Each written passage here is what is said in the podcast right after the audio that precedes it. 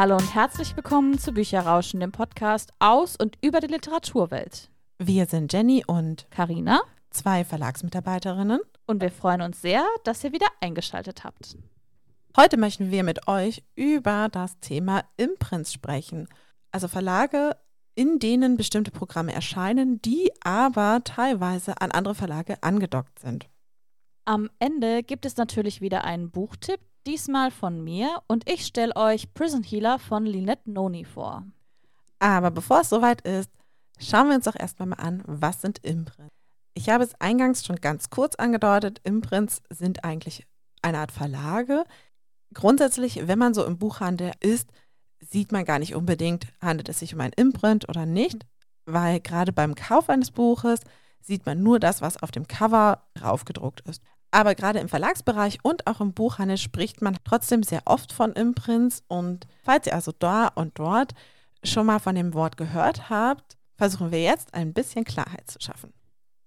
Damit ein Imprint ein Imprint ist, braucht es immer einen Verlag.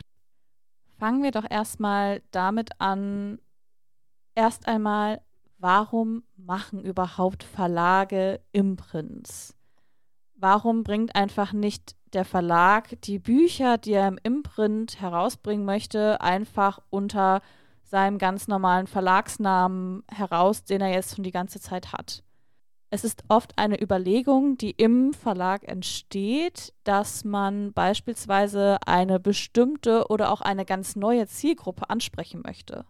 Und aus diesem Grund möchte man ein ganz konzentriertes Verlagsprogramm, was genau diese Zielgruppe oder genau dieses Thema anspricht, herausbringen. Denn es ist natürlich so, dass vor allen Dingen, wenn Verlage ganz neue Wege gehen möchten, sie es etwas schwieriger haben bei den verschiedenen Buchhändlern, wenn die etwas ganz anderes mit dem Verlagsnamen in Verbindung setzen, genauso auch wie bei den Endkundinnen. Wenn die Endkunden eine bestimmte Assoziation schon haben, wenn ein Verlag schon für eine bestimmte Sache steht, ist es schwierig, eine ganz andere Sache in diesem Haus herauszubringen, die vielleicht nicht dafür steht, für was der Verlag bekannt ist. Um mit einem Beispiel mal zu arbeiten, stellen wir uns vor, wir sind ein ganz klassischer Belletristikverlag, der aber auch sehr gerne jetzt Kinderbücher herausbringen möchte. Natürlich kann ich als Belletristikverlag, also nehmen wir jetzt einfach mal und wirklich nur als Beispiel, jetzt zum Beispiel, wir sind der Hansa Verlag. Und wenn ich mir jetzt überlege, oh Mensch, ich möchte gerne noch Kinderbücher veröffentlichen, wir möchten gerne einfach unser Segment ausweiten und die Zielgruppen ausweiten, natürlich könnte ich einfach unter den Namen Hansa einfach jetzt auch meine Kinderbücher veröffentlichen. Aber, und das ist nämlich genau das, was Karina meinte, wenn ich jetzt als Hansa Verlag aber in den Buchhandel gehe und jetzt sage, guckt mal, ich habe ja auch ein Kinderbuch, wird das ganz anders wahrgenommen. Teilweise sind auch die Kontakte, die ich zum Beispiel im Buchhandel habe, gar nicht die Kinderbuchkontakte, sondern das sind eigentlich die, die eben die Belletristikregale befüllen. Und die Kinderbuchmenschen sind nochmal ganz andere, die mich als Hansa Verlag zum Beispiel erstmal gar nicht wahrnehmen. Und dann ist es einfach manchmal eine ganz gute Entscheidung zu sagen, okay, dann gründen wir doch einfach noch ein anderes Label, also nochmal einen Imprint, unter dessen Namen fortan alle unsere Kinderbücher verkauft werden. Ist später dann auch viel, viel leichter von der Zuordnung her, weil ich einerseits meine Belletristikbücher habe, das heißt, alle wissen genau, ah, unter Hansa erscheint das. Und gleichzeitig habe ich aber meine Kinderbücher, die erscheinen eben alle unter diesem anderen Namen. Das ist euch zum Beispiel auch bei S. Fischer aufgefallen. Es gibt natürlich einmal S. Fischer, wo die Erwachsenenbücher erscheinen, aber es gibt auch S. Fischer Kinderbuch oder S. Fischer Jugendbuch, wo dann halt die Kinder- oder Jugendbücher auch erscheinen. Das Besondere bei Imprints ist aber, dass sie eben immer noch zu ihrem Originalverlag quasi gehören. Also wenn wir bei S. Fischer zum Beispiel bleiben, auch das Kinder- und Jugendbuchsegment gehört immer noch zu S. Fischer und wird auch immer noch unter deren Verlagsmantel quasi veröffentlicht. Also egal, was für einen Namen es hat, es gehört ihm letztendlich trotzdem dazu. Das muss auch nicht sein, dass es dann gleich heißt. Also wenn wir jetzt zum Beispiel uns mal Bastei Lübbe anschauen, große Verlagsgruppe und da eben mehrere Imprints auch vereint werden, die halt alle auch ihren eigenen Verlagsnamen haben. Teilweise ist sowas auch oft, also wenn man sich die Verlagslandschaft anschaut, aus Aufkäufen oder auch Zusammenführungen entstanden. Ein bekanntes Beispiel, dass ein Verlag einen anderen aufgekauft hat und fortan es als Imprint bei ihm unter dem Programm stattfindet, ist beispielsweise Lapan. Carlsen hat vor ein paar Jahren Lapan einfach aufgekauft und fortan wird es unter der Carlsen-Gruppe veröffentlicht. Man sieht es auch auf der Webseite und da gibt es natürlich noch die Unterschiede. Das heißt, ein Verlag muss nicht komplett ein Imprint neu gründen, sondern sie können einfach auch einen bestehenden Verlag integrieren. Was gerade hier zum Beispiel auch ganz, ganz spannend ist, der Name des Verlags, der aufgekauft wird, bleibt erhalten. Also Carlsen veröffentlicht weiterhin unter dem Namen Lappan, was eben auch ganz oft die Vorteile hat. Meistens sind solche Namen ja schon eingeführt. Den Lappan Verlag kennt man eben schon. Und wenn man jetzt einen ganz anderen Namen vergeben würde oder einfach sagen würde, nein, wir löschen diesen Namen, das Programm bleibt, aber wir nehmen diesen Namen wieder raus und veröffentlichen fortan alles nur unter Carlsen, verliert man teilweise die Kunden einfach. Also diese Stammkundschaft, die den Verlag eben schon kennen und lieben gelernt hat. Und genau deswegen behält man ganz oft die Namen bei, auch wenn im Prinzip es eigentlich ja trotzdem zu dem anderen Verlag gehört. Und für die Kundinnen ist es jetzt natürlich auch irrelevant, wer dahinter steht.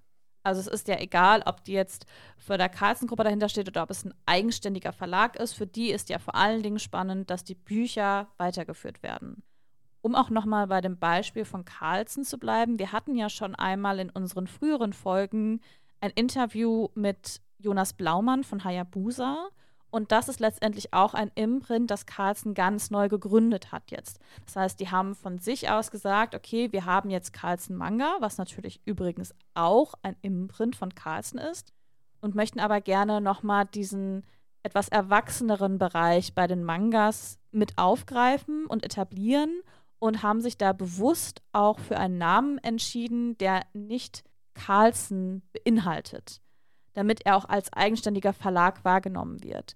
Das ist tatsächlich eine Entscheidung im Verlag. Möchte man gerne, dass das Imprint sofort mit dem ursprünglichen Verlag verknüpft wird, wie jetzt zum Beispiel S. Fischer Kinderbuch, oder möchte man versuchen, etwas ganz Eigenständiges auf dem Markt zu etablieren? Sowas wie Forever Deluxe zum Beispiel.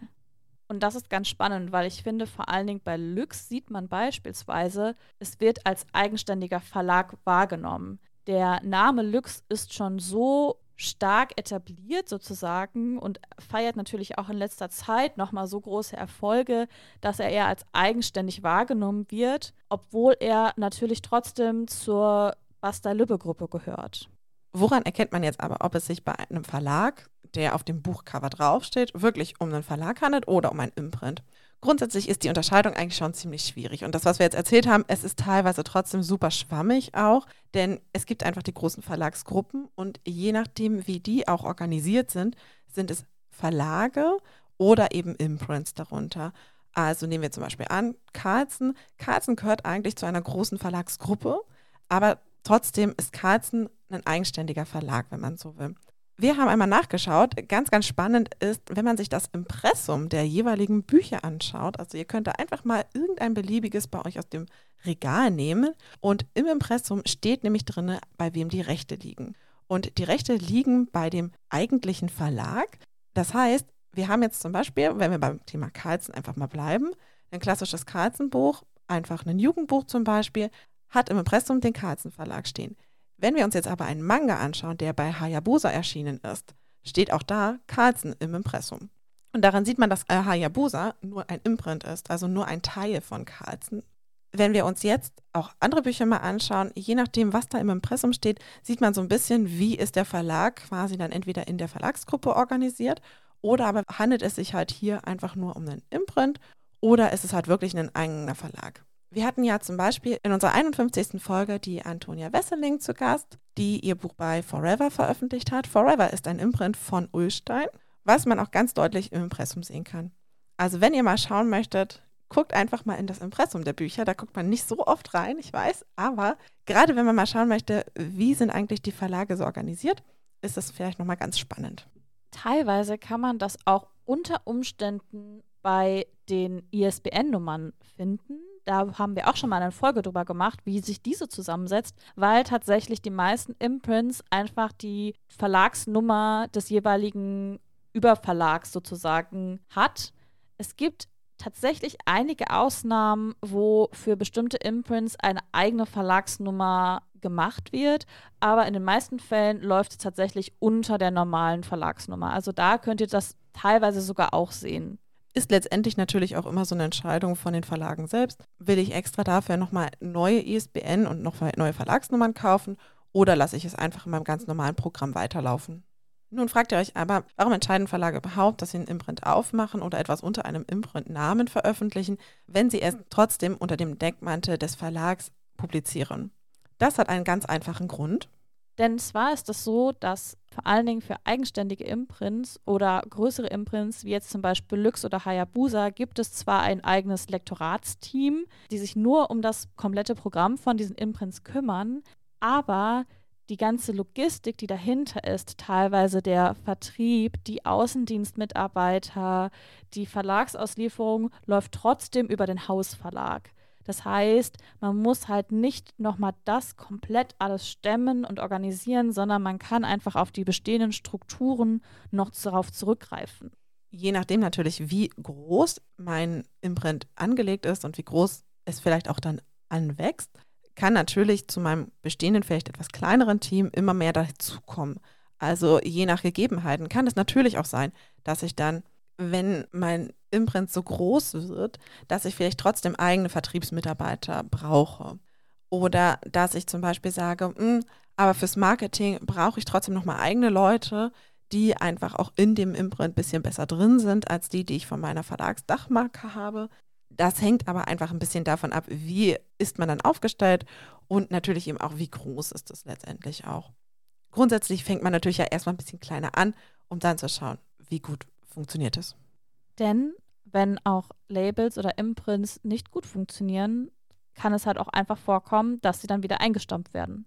Dass man sagt, okay, jetzt nach ein, zwei Programmen merkt man, es funktioniert nicht mehr so, dann reduzieren wir beispielsweise die Bücher oder man sagt, man hört komplett auf mit den Imprints und dann verschwindet es einfach wieder vom Markt.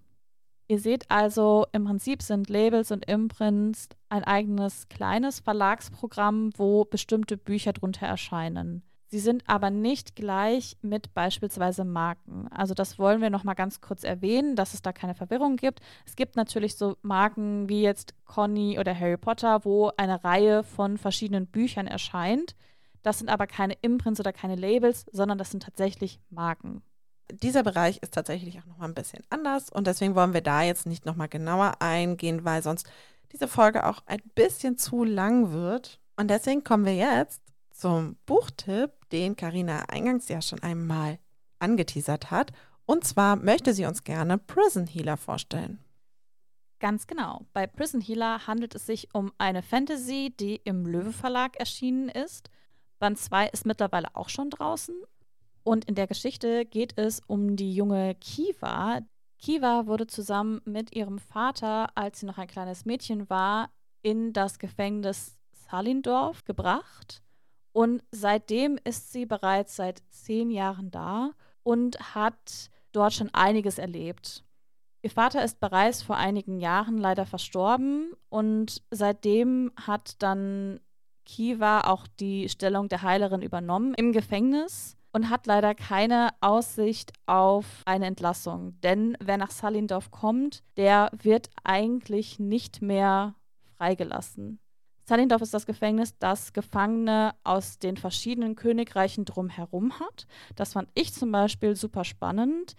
Das heißt nämlich, es ist nicht ein Gefängnis von einem Königreich, sondern es hat so ein Alleinstellungsmerkmal, weil theoretisch das Gefängnis allen Königreichen unterstellt ist und trotzdem so eine Macht hat, weil sie gleichzeitig auch alle Verbrecher, aber auch Gegner der verschiedenen Königreiche inhaftiert. Kiva sitzt da leider schon seit zehn Jahren und hat natürlich auch schon einiges erlebt in dieser Gefangenschaft. Eines Tages kommt dann ein neuer Gefangener, mit dem sie sich etwas unfreiwillig anfreundet, denn eigentlich versucht Kiva außer einem kleinen Jungen keinen an sich heranzulassen, weil sie genau weiß, wer in Sunnydorf ist, der kann auch schnell sterben.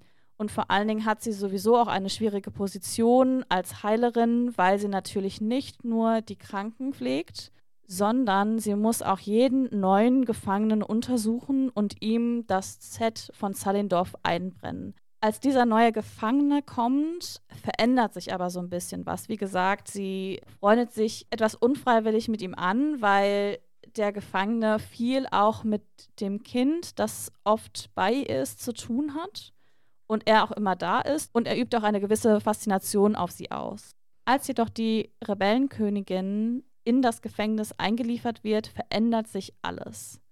Denn Kiva bekommt schon seit Jahren Geheimbotschaften von ihrer Familie und ihre große Hoffnung ist, dass ihre Familie irgendwann sie auch aus dem Gefängnis befreien kann. Und sie bekommt die Nachricht von ihrer Familie, dass sie dafür sorgen soll, dass die Rebellenkönigin überleben soll. Das Problem ist nur, dass die Rebellenkönigin an einer sogenannten Elementarprüfung teilnehmen soll, die über ihre Schuld oder Unschuld entscheiden soll. Die Elementarprüfungen, das sind vier verschiedene Prüfungen mit den verschiedenen Elementen, die eigentlich noch keiner überlebt hat. Es gab zur früheren Zeit, wo Magie noch größer war und nicht nur in der Königsfamilie beherbergt war, wo mehrere Leute diese Prüfung bestanden haben, aber seitdem die Magie eigentlich nur noch auf die Königsfamilie begrenzt ist, ist es so gut wie ein Todesurteil. Das Problem ist nur, dass die Rebellenkönigin sehr, sehr krank ist und diese Prüfung eigentlich gar nicht ablegen kann. Aus Verzweiflung sagt Kiva dann zu, dass sie anstelle der Rebellenkönigin die Prüfung ablegen möchte. Ich möchte gar nicht jetzt so viel weiter noch vom Inhalt erzählen, weil ich jetzt auch nicht groß spoilern möchte.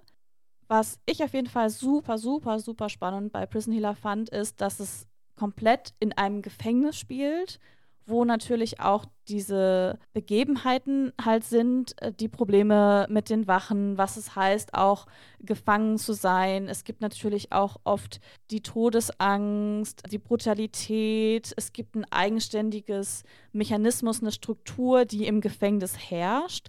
Und was ich auch sehr spannend finde, dadurch, dass Kiva ja auch eingesperrt ist, sie kriegt halt nichts von der Außenwelt mit. Sie weiß halt nicht, was passiert da alles, was kommt da jetzt, weil sie hat ihre ganzen Jahre eigentlich im Gefängnis verbracht. Sie kriegt halt nur ein paar Geschichten von neuen Gefangenen, die halt wieder nach Salindorf kommen.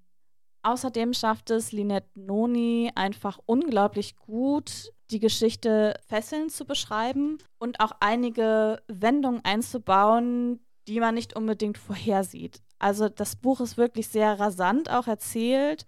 Vor allen Dingen ab der zweiten Hälfte gibt es ganz viele neue Wendungen und es kommen neue Dinge ans Licht, die einfach vieles nochmal verändern von dem, was passiert ist. Und das Buch endet auch mit einem richtig krassen Cliffhanger und einer richtig krassen Wendung. Und ich fand es einfach so schön, weil man kennt es ja manchmal, wenn man viele Bücher gelesen hat, dann hat man vieles auch schon gelesen und manchmal kann man auch erraten, wohin die Story einführt. Und Lynette Noni schafft es aber unglaublich gut, die LeserInnen manchmal auf so eine falsche Fährte zu locken und sie in eine Richtung zu bringen und dann ist es aber irgendwie ganz anders. Oder auch mal ein, zwei Sachen zu machen, die man null vorhergesehen hat. Dann hat man, blättert man eine Seite um und dann passiert was und denkt man so, woher ist das gekommen? Wie kann das eigentlich sein? Also es ist wirklich eine sehr große Empfehlung. Ich fand es sehr spannend. Es ist einfach ein ungewöhnliches Setting und eine tolle Geschichte. Und für Jenny auch, klar, es gibt so eine gewisse Anziehung zwischen dem neuen Gefangenen und Kiva, aber das steht gar nicht so groß im Vordergrund, sondern im Vordergrund steht vor allen Dingen das Leben im Gefängnis. Und das fand ich einfach auch so spannend. Das klingt ziemlich, ziemlich spannend. Ich habe auch tatsächlich schon vorher, schon ganz oft im Zusammenhang mit dem Buch gehört, dass das eben ein so ein bisschen auf so falsche Fährten lockt und die Wendungen halt schon sehr, sehr geschickt auch eingebunden sind. Ich bin mir gerade nicht mehr so sicher, ist es denn das erste Buch, das die Autorin geschrieben hat? Nein, es ist nicht ihr erstes Buch. Sie hat schon mehrere Jugendbuchreihen rausgebracht, wofür sie auch dann ausgezeichnet worden ist. Wie beispielsweise Project Jane oder Madoran Chronicles. Ich muss aber dazu sagen, ich habe die anderen Bücher von ihr nicht gelesen. Also das war mein erstes Buch von ihr, deswegen kann ich jetzt auch gar nicht sagen, ob das grundsätzlich so ein, so ein Trademark von ihr ist oder ob das jetzt nur in dieser Reihe sozusagen passiert. Also ich finde auch das Gefängnis so als Schauplatz echt richtig spannend und sehr, sehr cool, weil, also zumindest ich habe jetzt noch nicht so viele Bücher gelesen, in denen Gefängnis wirklich auch der Schauplatz ist. Und es ist natürlich sehr spannend, weil ein Gefängnis ist abgeschlossen, du kommst da nicht raus. Und entsprechend hat es nochmal so ganz andere Möglichkeiten, Gegebenheiten als so ein offenes Land, in dem ja ganz viel Fantasy sonst auch oft spielt. Deswegen, also ich finde, es klingt richtig, richtig cool. Wenn ich es richtig im Kopf habe, ist es eine Trilogie, richtig? Genau, es ist eine Trilogie. Also Prison Healer, die Schattenheilerin ist der erste Band. Wie gesagt, der zweite Band ist auch schon erschienen und der dritte Band wird dann hoffentlich jetzt irgendwann bald erscheinen, weil man möchte unbedingt weiterlesen. Dann hoffen wir doch mal, dass er ganz bald erscheint. Und hier sind wir jetzt am Ende dieser Folge angelangt. Vielen, vielen Dank, dass ihr zugehört habt und bei dieser Folge mit dabei wart. Infos zu dem Buch findet ihr natürlich in unseren Show Notes. Dort findet ihr übrigens auch die Links zu unserer Webseite und zu Instagram und natürlich auch unsere Kontaktmöglichkeiten. Wir würden uns mega freuen, wenn ihr uns vielleicht eine Bewertung bei den verschiedenen Podcast-Portalen dalasst oder uns auch bei Instagram folgt. Und dann bleibt uns wie immer nur noch zu sagen, vielen Dank und bis ganz bald. Bis dann!